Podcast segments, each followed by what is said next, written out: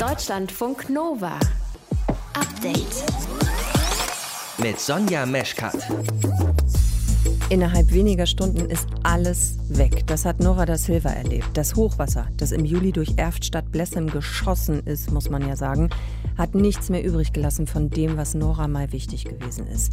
Und trotzdem sagt sie, es ist halt schlimm alles, aber für uns ist es Gott sei Dank nicht das Ende der Welt. Das Leben geht weiter und es sind ja auch in Anführungszeichen nur materielle Dinge, die wir verloren haben. Wie es Nora heute geht, einige Wochen später erzählt sie euch im frischen Podcast vom Update am 1. September.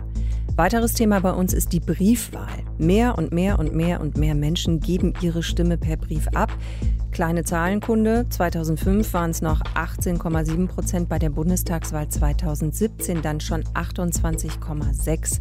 Und in diesem Jahr, das schätzt der Politologe Everhard Holtmann von der Uni Halle-Wittenberg, werden es noch viel, viel mehr sein. Ich denke mal nach den bisherigen Zwischeninformationen, dass es eher 50 Prozent werden können. Ihr habt uns zum Thema Briefwahl viele Fragen geschickt, auch zur Frage, wie sicher die denn ist. Stichwort Wahlbetrug.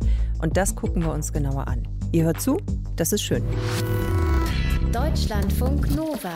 Wie es den Menschen geht, die fast alles oder tatsächlich alles verloren haben, das kann man nur erahnen. Das Bett, die Kommode, Kinderfotos, den geschenkten Ring von der Mama vielleicht oder von der Oma oder eben auch einen geliebten Menschen. Auf einmal ist nichts mehr da.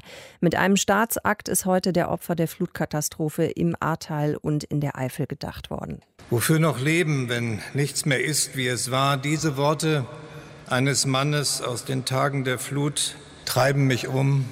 Sie lassen mich nicht mehr los, seitdem mir davon berichtet ist sagt Bundespräsident Steinmeier heute bei seiner Ansprache. Sieben Wochen ist die Hochwasserkatastrophe jetzt her. Was seitdem an der A und an der Erft passiert ist, weiß unsere Landeskorrespondentin Felicitas Böselager. Felicitas, du bist letzten Sonntag bei einer Gedenkveranstaltung im Ahrtal gewesen. Wie gehen die Menschen um mit ihrer Trauer, auch mit ihren Ängsten? Ich finde sehr offen. Also bei dieser Gedenkveranstaltung, da wurden Trauer und Schmerz und auch die Ängste wurden da sehr klar artikuliert und auch nochmal darüber gesprochen, was die Menschen in dieser Flutnacht aushalten mussten. Und ich habe so das Gefühl, es gibt kaum Barrieren, das Innerste offen zu legen und seine eigenen Gefühle zu zeigen.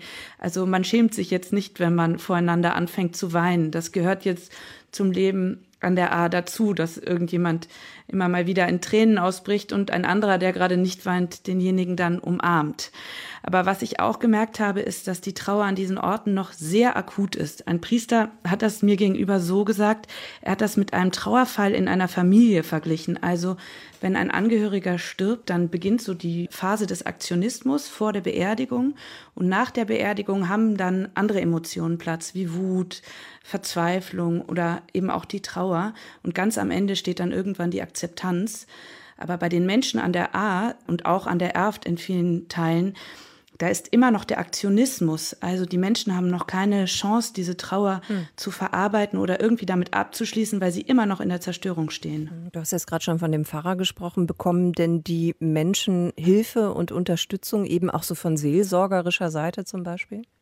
Ja, das war von Anfang an Thema dort und da sind immer Notfallseelsorger unterwegs, auch Therapeuten und Therapeutinnen.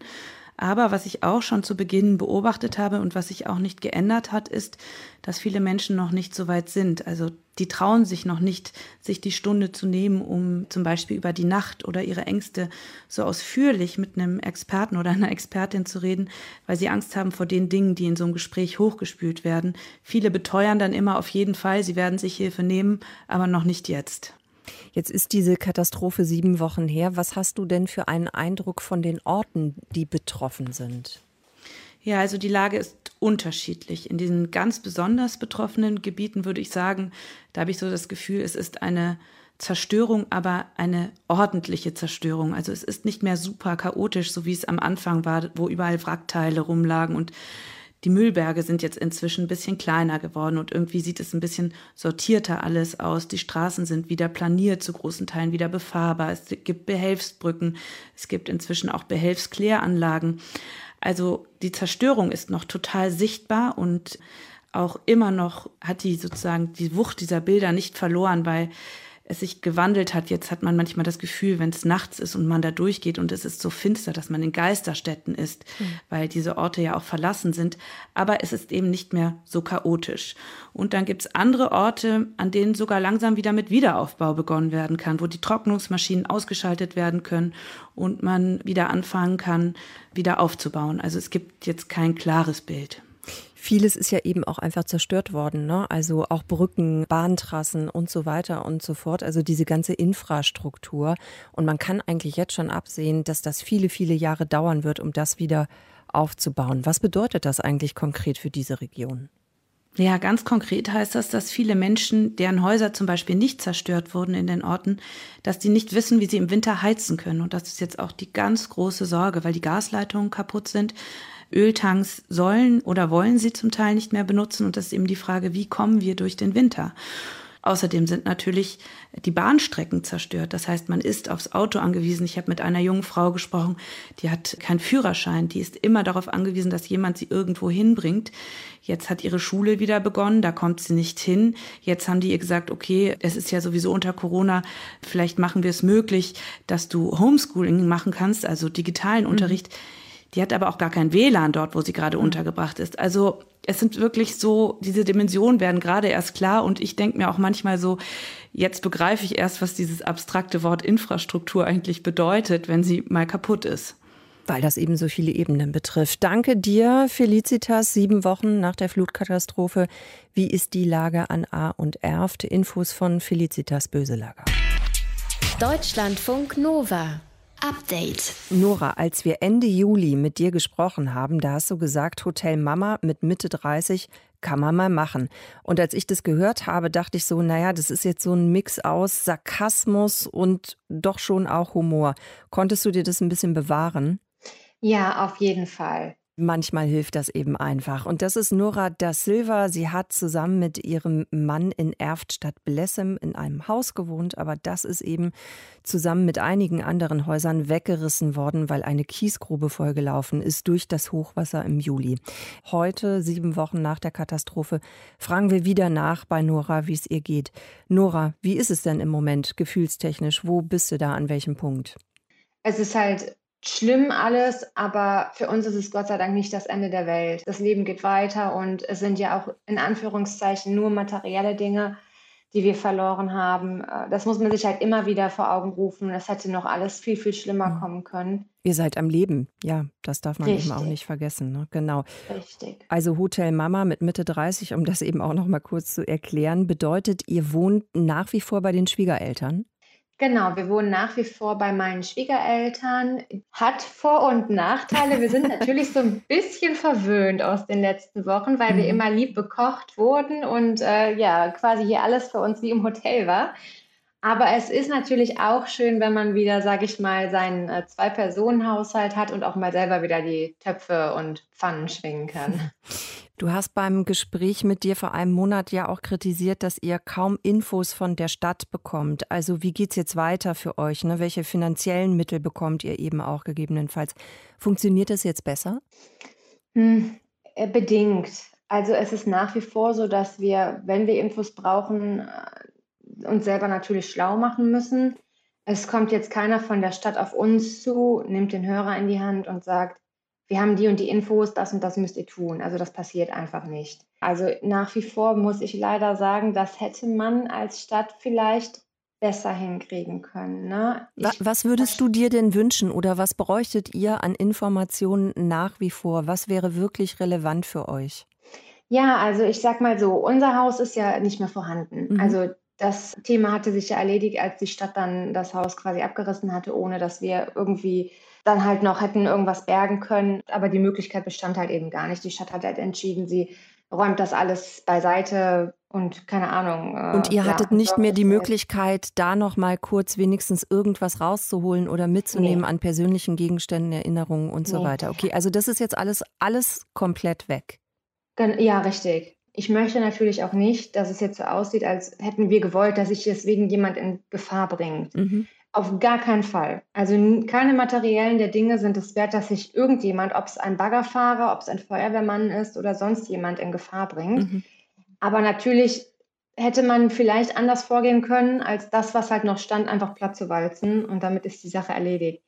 Ich naja. frage deshalb da auch nochmal nach, weil ich weiß, das war, als wir das letzte Mal mit dir gesprochen haben, ja auch schon Thema. Und ich habe einfach den Eindruck, das ist schon etwas, was so auch nacharbeitet in dir, einfach weil ja. das die letzte Möglichkeit gewesen wäre für dich, für euch, für deinen Mann ja auch, da noch etwas zu retten, was eben viel mit Erinnerung zu tun hat. Vielleicht auch Familienfotos oder irgendwas, was ihr mal geschenkt bekommen habt, äh, woran das Herz hängt, was auch immer.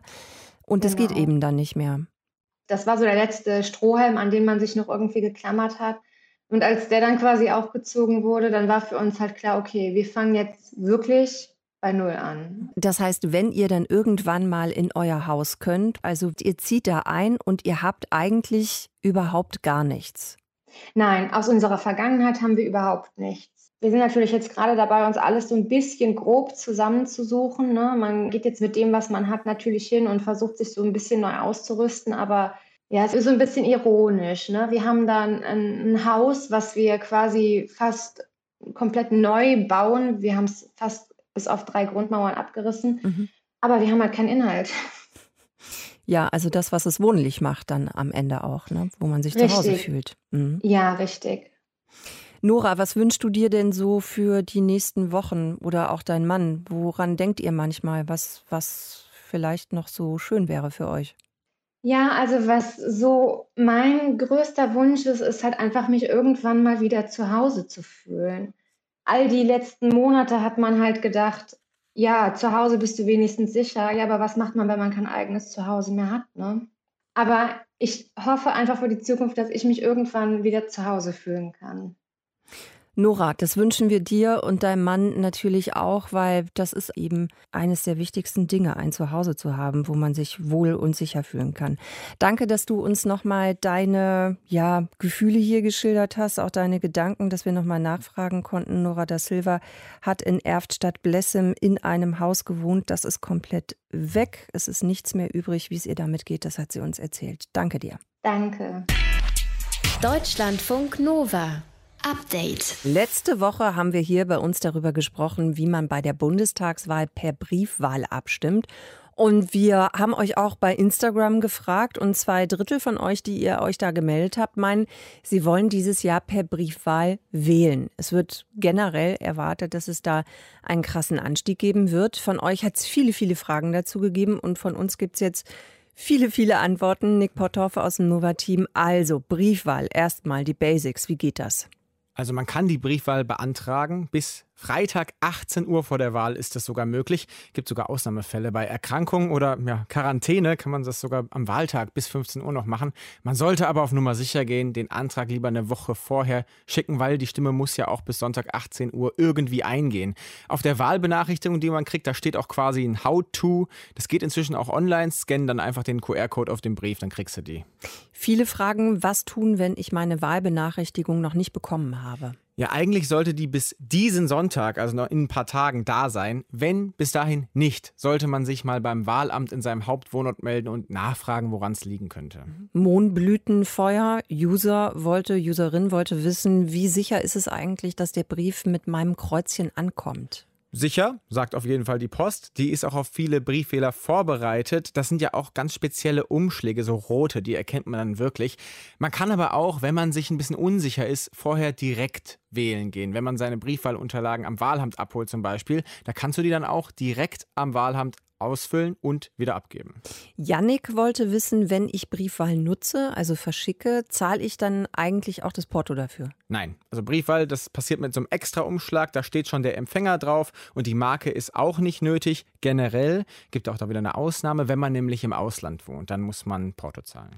Was ist denn, wenn man gerade im Ausland ist, aber eigentlich in Deutschland lebt? Äh, dann kommt man auf jeden Fall in das Verzeichnis der eigenen Gemeinde, wo man halt gemeldet ist. Und bei der kann man auch schon, bevor man die Wahlbenachrichtigung kriegt, einen Wahlschein beantragen. Das geht nicht telefonisch, das muss man schriftlich machen. Es geht aber per Mail zum Beispiel. Und das kann auch eine andere Person für dich machen, falls du irgendwie im Ausland keinen Kopf dafür hast, wenn sie eine Vollmacht von dir bekommen hat. Und wenn man als deutsche Staatsbürgerin im Ausland lebt und gemeldet ist? Da ist man erstmal in keinem Verzeichnis eingetragen. Mhm. Da muss man also aktiv werden. Bis 21 Tage vor der Wahl muss man einen Antrag, den gibt es online auf der Seite bundeswahlleiter.de. Da muss man den Antrag persönlich und handschriftlich unterschrieben an die Gemeinde schicken, wo man in Deutschland zuletzt gemeldet war. 21 Tage vor der Wahl. Das ist übrigens diese Woche Sonntag, mhm. der 5. September.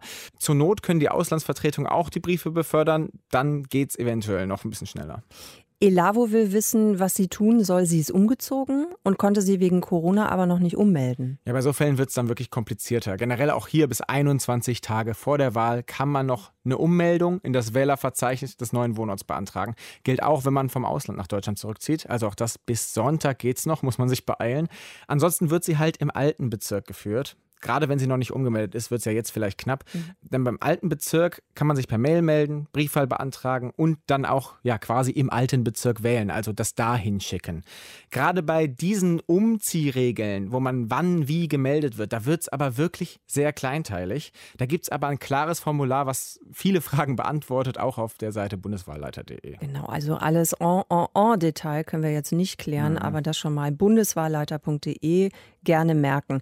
Marco und Nindi, die haben sich auch gemeldet und die wollten wissen, ob man die Briefwahl auch bei einem beliebigen Wahllokal abgeben kann. Nein, das sagen die dir wahrscheinlich auch vor Ort dann. Das geht wirklich nur an der Wahlstelle, die in deiner Benachrichtigung steht. Die haben ja nämlich das Namensregister, wer da wählen darf. Sonst könnte man ja theoretisch auch mehrfach wählen. Ah, Okay, das ist der Trick. Jetzt haben uns viele von euch gefragt nach Wahlbetrug bei der Briefwahl. Ist ja ein großes Thema gewesen bei den letzten US-Wahlen. Mehrere HörerInnen haben uns auch gefragt, wie das aussieht mit Wahlfälschung durch die Briefwahl. Es könnte ja einfach eine dritte Person zum Beispiel diesen Wahlschein ausfüllen. Nick, wie sieht's aus? Geht das? Ja, Grundsätzlich muss man sagen, diese Möglichkeit, dieses Risiko, das gibt es schon. Es gibt ja Menschen, die sind auf Hilfe angewiesen, zum Beispiel beim Ausfüllen der Briefwahl aus ganz verschiedenen Gründen. Aber Politologe Everhard Holtmann von der Uni Halle-Wittenberg, der meint, dass das im großen Stil ausgenutzt wird, das sei schon extrem unwahrscheinlich. Also Sie müssen im Grunde genommen nicht nur für einen Vertrauensvorschuss derjenigen mitbringen, für die Sie diesen Wahlakt dann erledigen, sondern Sie unterliegen auch einer eidesstattlichen Erklärung. Das heißt, Sie unterliegen einer entsprechenden gesetzlichen Sanktionsmöglichkeit, wenn denn herauskäme, dass es hier in Einzelfällen zu unkontrollierten, zu manipulativen Handlungen gekommen wäre. Ja, heißt, man macht sich damit strafbar und man kommt ja auch eben mal nicht so an massenhaft Briefwahlunterlagen von anderen Leuten, dass es echt einen großen Unterschied macht. Eislook hat sich gemeldet bei uns über Instagram. Er fragt, ob man dann eigentlich per Brief wählen kann und dann ganz frech auch noch am Wahltag im Wahllokal auch noch mal die Stimme abgeben kann. Nein, das dürfte auch nicht gehen, wenn man das versucht, sagt Eberhard Holtmann diejenigen, die von der Briefwahlmöglichkeit Gebrauch gemacht haben, auch das wird im Wählerverzeichnis, was am Wahltag vorliegt, entsprechend gekennzeichnet. Und auch von daher ist Sorge getragen, dass niemand auf diesem Wege oder auf diesem sozusagen gesplitteten Wege nach der Briefwahl versuche ich es mal, ob es dann auch bei der Urnenwahl noch gelingt. Das ist durch die Vorkehrungen entsprechend ausgeschlossen. Falls du dann aber die Briefwahl beantragt hast, aber am Ende doch nicht per Brief gewählt hast, Wahlbenachrichtigung am besten alles mitbringen, was du hast, beweisen, dass du noch nicht gewählt hast, dann dürfte es auch kein Problem sein. Also wenn wir hier mal ein kleines Zwischenfazit ziehen, Nick, Wahlbetrug eher unwahrscheinlich. Ja, also es gibt durch mehr Briefwahl, was ja passieren wird, weniger Kontrolle, das stimmt. Äh, Holtmann meint aber, es gäbe eben keine Anhaltspunkte für Manipulation im größeren Stil. Alles Gerede vom Wahlbetrug ist nach allen bisherigen Erfahrungen völlig haltlos. Also in der Vergangenheit sind schon mal Fälle aufgeflogen. Da ging es dann meist wirklich um maximal eine Handvoll Stimmen, die auch bei der Bundestagswahl jetzt keinen signifikanten Einfluss aufs Ergebnis haben würden. Es wählen im Vorfeld jetzt ja vermutlich viele eben per Briefwahl. Mhm. Da hat es eben auch entsprechend viele Menschen interessiert. Wird die zum Teil auch jetzt schon ausgewertet? Nein, erst am Wahlsonntag, am 26. September, werden die ab 15 Uhr geprüft, kommen dann in die Urne zu den anderen Stimmen, werden also zeitgleich mit ausgezählt und zählen dann auch direkt zum vorläufigen Endergebnis. Nick Potthoff hat eure Fragen zur Briefwahl beantwortet. Fazit: Wahlbetrug im großen Stil ist eher unwahrscheinlich. So einfach sind Tricks bei der Briefwahl nämlich nicht möglich. Deutschlandfunk Nova. Update. Ja, die Bundesregierung wäre bereit, mit den Taliban zu verhandeln. Das hat der Außenminister Heiko Maas gestern gesagt im ZDF. Wir hören einiges, dabei durchaus auch positive Dinge, etwa dass die Taliban sich bereit erklärt haben, dass Afghaninnen und Afghanen auch nach dem 31. August legal aus Afghanistan ausreisen können. Und darüber sprechen wir hier mit den Kollegen aus Katar, die einen sehr engen Draht zu den Taliban haben. Darüber sprechen wir aber auch selber mit den Taliban. Doch was erhoffen sich die Taliban dann von diesen Verhandlungen? Was wünschen Sie sich von Deutschland? Wie viel Spielraum auf der anderen Seite hat Deutschland da? Das wollen wir uns angucken zusammen mit Silke Dietrich. Das ist unsere Korrespondentin für Afghanistan. Silke, wer von den Taliban verhandelt denn da eigentlich mit Deutschland? Im Moment ist das wohl vor allem Shir Mohammed Abbas Stanekzai. Der ist Vizechef des politischen Büros der Taliban in Katar. Der war schon damals, es gab ja das Taliban-Regime Ende der 90er, da war der Vize-Außenminister, ist dann ins Exil und jetzt, die ganzen letzten Jahre, war der der Chefunterhändler mit den USA. Also es hat ja dieses Abkommen gegeben mit den USA. Da hat er ziemlich viel durchgeboxt, das war ja noch unter Trump und der gilt eigentlich als ein ziemlicher Hardliner. Das Interesse von Deutschland ist ja klar, ne? Also es geht um die Ortskräfte, die eben mhm. rauszuholen aus Afghanistan. Welche Interesse haben denn die Taliban an den Verhandlungen? Zwei ganz große. A wollen sie sowieso die internationale Anerkennung. Das wissen sie noch von damals. Das ging nicht gut, dass kaum ein Staat deren islamisches Emirat anerkannt hat. Und sie wollen natürlich Geld. Und über Geld spricht man ja nicht gerne, aber da werden wahrscheinlich auch noch keine konkreten Summen genannt oder so, ne? Also es geht einfach um. Es gibt ein paar konkrete tatsächlich, weil es gibt zum Beispiel jetzt die Zusage, dass es direkte humanitäre Hilfe gibt von Seiten Deutschlands, mhm. sogenannte Hilfszahlungen. Und da ist eine Zusage von 100 Millionen Euro. Was aber die deutsche Regierung noch mal gesagt hat, vorher gab es eigentlich eine Zusage von 430 Millionen Euro. Das wäre jetzt so eine Entwicklungszusammenarbeit gewesen. Die stellen die im Moment ein. Und da ist natürlich immer noch ein großes Interesse von Seiten der Taliban, dass das alles nicht eingestellt wird. Wenn du schon die humanitäre Hilfe ansprichst, auf die ist das Land ja einfach auch angewiesen. Die Taliban möchte die auch gerne in Anspruch nehmen. Wie dringend wird denn da gerade was gebraucht eigentlich im Land? Es ist alles ganz dringend, weil wirklich Afghanistan schon seit Jahrzehnten überhaupt kaum was alleine kann. Es wird immer nur von internationalen Geldern mit unterstützt. Deswegen A, Afghanistan braucht auf jeden Fall Geld. Die wissen im Moment noch nicht mal, wie sie ihre eigenen Regierungsbeamten bezahlen wollen. Dann medizinische Hilfslieferungen, zum Beispiel, also alles, Medikamente, Operationsbesteck, Plastikhandschuhe, Verbände, Lebensmittel, die die brauchen und natürlich auch Unterstützung von vor Ort. Also die brauchen unbedingt immer noch die Vereinten Nationen mit ihren einzelnen Organisationen oder eben NGOs, die da weiter mit unterstützen, weil ohne funktioniert es nicht. Die Bundeskanzlerin und der Außenminister, die haben gestern auch gesagt, dass noch 40.000 Menschen für Deutschland in Afghanistan gearbeitet haben und die hoffen eben auf Hilfe. Was hörst du über die aktuelle Situation? Was weißt du? Ganz unterschiedlich. Also entweder die, die sagen, ich bin immer noch nicht angerufen worden, ich weiß nicht, was ich machen soll, ich versuche es über sämtliche Kanäle und die immer noch warten. Dann hören wir von Leuten, die in Busse gepackt wurden und es über den Landweg versucht haben und das tatsächlich mit organisiert wurde, so dass die dann in Pakistan an die Grenze kamen, rüber konnten und dann von Islamabad aus dann nach Deutschland können. Das ist, glaube ich, so ein bisschen der Hintergrund auch gewesen von der Reise von Heiko Maas mit den einzelnen Nachbarländern vor allen Dingen abzusprechen, lasst unsere Leute rein und wir müssen nur noch organisieren, dass die irgendwie an die Grenze kommen. Wir müssen die Visa für die einzelnen Länder dann organisieren, damit die rein können und von da aus übernehmen wir. Was könnte Deutschland in Verhandlungen den Taliban anbieten? Was brauchen die Taliban im Gegenzug von Deutschland? Kurze Einschätzung dazu von Silke Dietrich, unsere Korrespondentin für die Region. Deutschlandfunk Nova.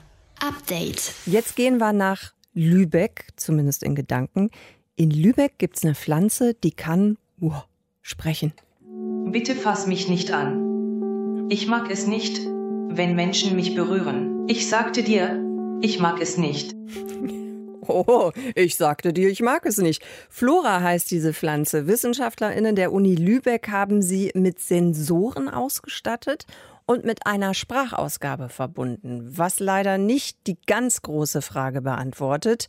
Können wir mit Pflanzen sprechen?